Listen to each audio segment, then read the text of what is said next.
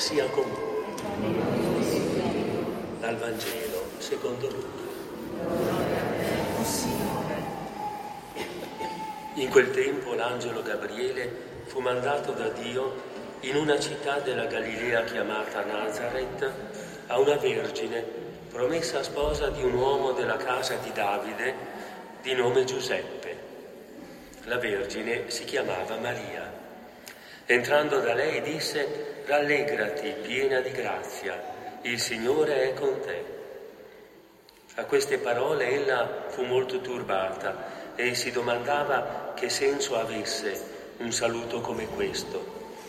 L'angelo le disse, non temere Maria, perché hai trovato grazia presso Dio, ed ecco, concepirai un figlio, lo darai alla luce e lo chiamerai Gesù.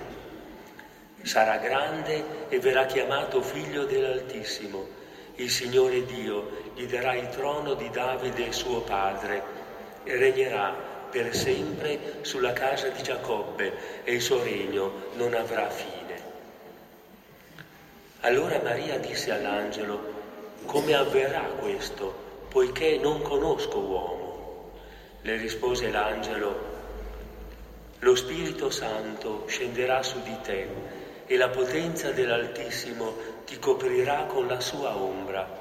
Perciò colui che nascerà sarà santo e sarà chiamato figlio di Dio ed ecco Elisabetta, tua parente, nella sua vecchiaia, ha concepito anch'essa un figlio e questo è il sesto mese per lei, che era detta sterile. Nulla è impossibile a Dio. Allora Maria disse, ecco la serva del Signore, avvenga per me secondo la tua parola. E l'angelo si allontanò da lei. Parola del Signore. Gloria a Dio, Cristo.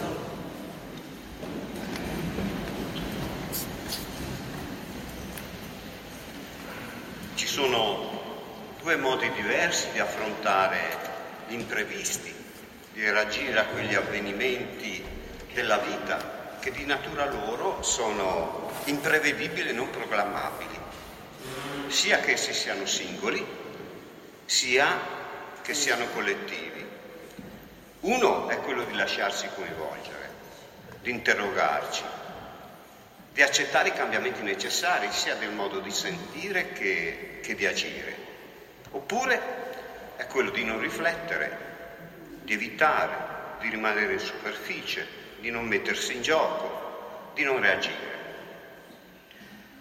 Eh, è stata fatta una ricerca del Censis, il risultato è che la sensazione prevalente degli italiani è la paura e l'incertezza nel futuro e che la proposta 48%, è quella che ci vuole un uomo forte al governo. A me sembra una semplificazione. Adamo e Maria rappresentano per noi due modalità diverse, che sono quelle che ho detto. Quale di queste due noi scegliamo? Sono due atteggiamenti diversi che ci sono anche nelle opportunità, nelle potenzialità, in quegli eventi positivi, nei progetti e nelle responsabilità che si presentano che ciascuno di noi eh, ha fatto. Abbiamo scelto di sposarci, di avere dei figli, abbiamo seguito questa vocazione speciale di amarci vicendevolmente come ha fatto Gesù e di avere la stessa cura, la stessa capacità di chiedere, di dire sì, dire no, di amare, di contenere i nostri figli che Gesù ha avuto e che il Padre ha verso di noi. Ma sappiamo bene che sono scelte importanti che vanno alimentate, che richiedono la volontà di rivederci, di riflettere, di cambiare, di arricchirsi. In altri termini ci vuole, come dire, degli ingredienti, una struttura mentale, degli atteggiamenti di fondo che ci permettono di cogliere sia le opportunità della vita, sia la gestione degli eventi difficili. E la stessa cosa è per me come sacerdote. Non posso pensare che si limiti a sbrigare alcune faccende legate al sacro.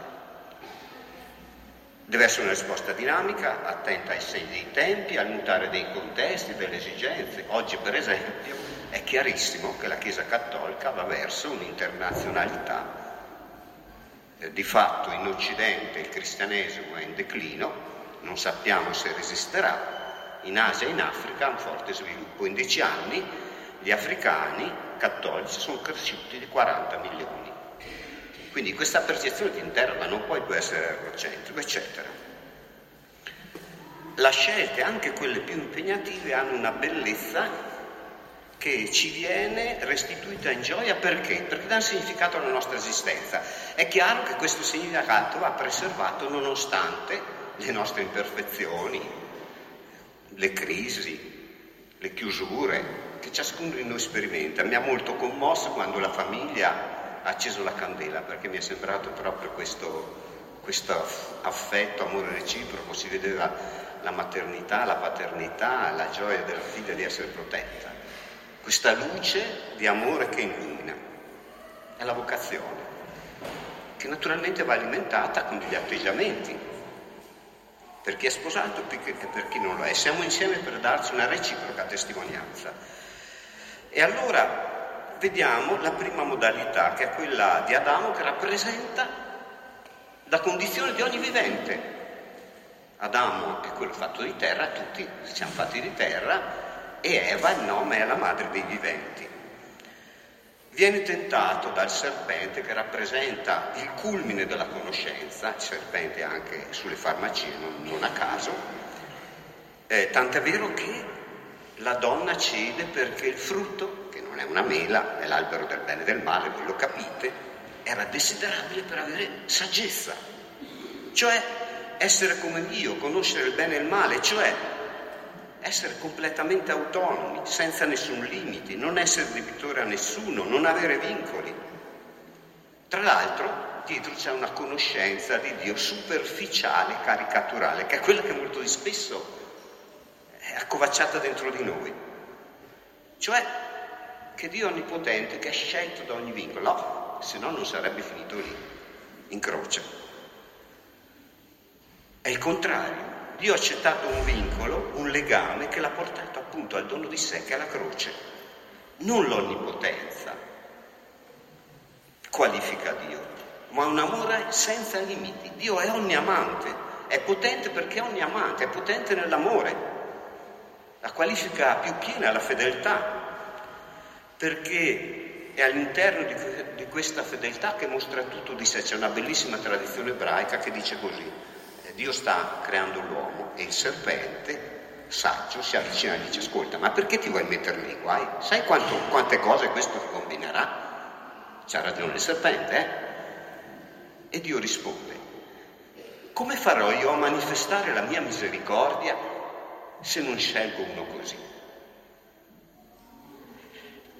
Come dire, che ogni relazione, anche quella che Dio ha scelto, fa vedere delle cose grandi che consolano e sostengono la nostra esistenza.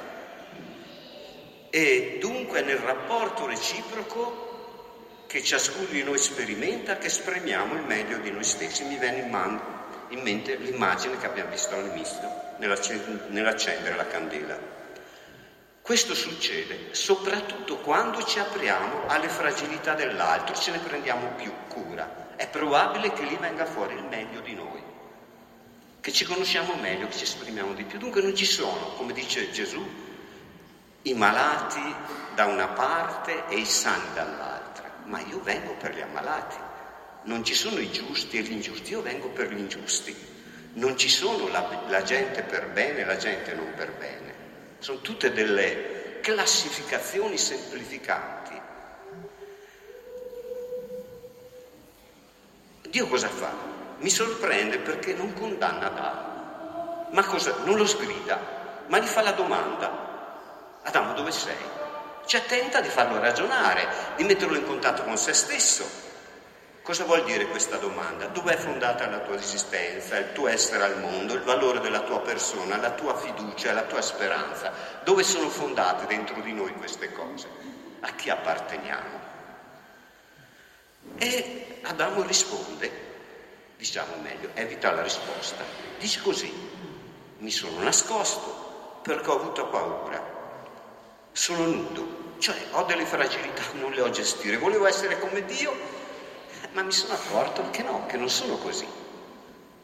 E allora non ti chiedo di eh, agganciare la tua relazione con me, perché mi rendo conto che è complessa, ne ho paura, mi nascondo, non accetto la mia fragilità, preferisco andarmene, evita.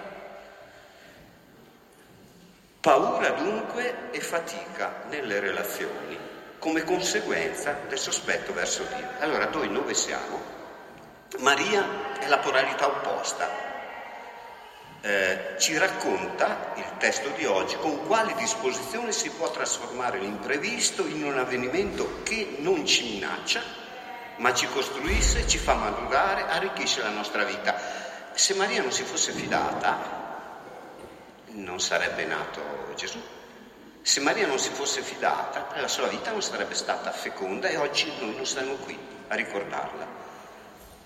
L'angelo, badate bene, non appare. L'angelo entra, entra nella quotidianità, non c'è bisogno di andare a caccia di apparizioni. Basta solo aprire la porta al Signore. Maria accoglie in, un atteggiamento attento, riflessivo, reciproco. E allora lasciamo proprio che l'angelo entri. L'angelo è il messaggio di Dio. E poi Dio cosa, cosa dice a Maria? Cosa dice a ciascuno di noi? Rallegrati, piena di grazia, gioisci perché tu sei l'oggetto del mio amore.